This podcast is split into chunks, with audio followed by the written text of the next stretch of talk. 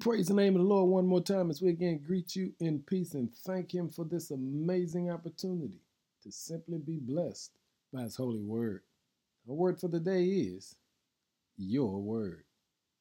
When you read the Bible, you discover this phrase, your word, is mentioned a number of times.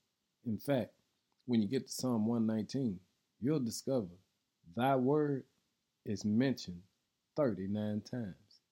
Verse 9 says, How can a young person stay pure? By obeying your word. What is the word of God? It's the Bible. What is the Bible? It's God's instructions, it's God's biography, it's a book of songs, it's a book of light. In other words, we've got to be very clear that if we're going to stay pure, we have to get to know thy word. And the Bible teaches us how to stay connected to God. But the question is, how much time do you spend in His Word? Because if you're not in His Word, you can't obey His Word.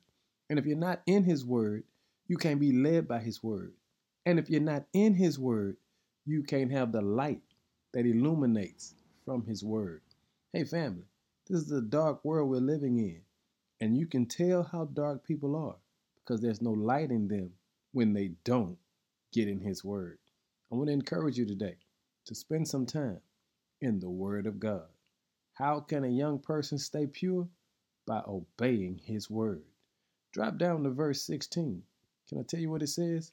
It simply says, I will delight in your decrees and not forget your word.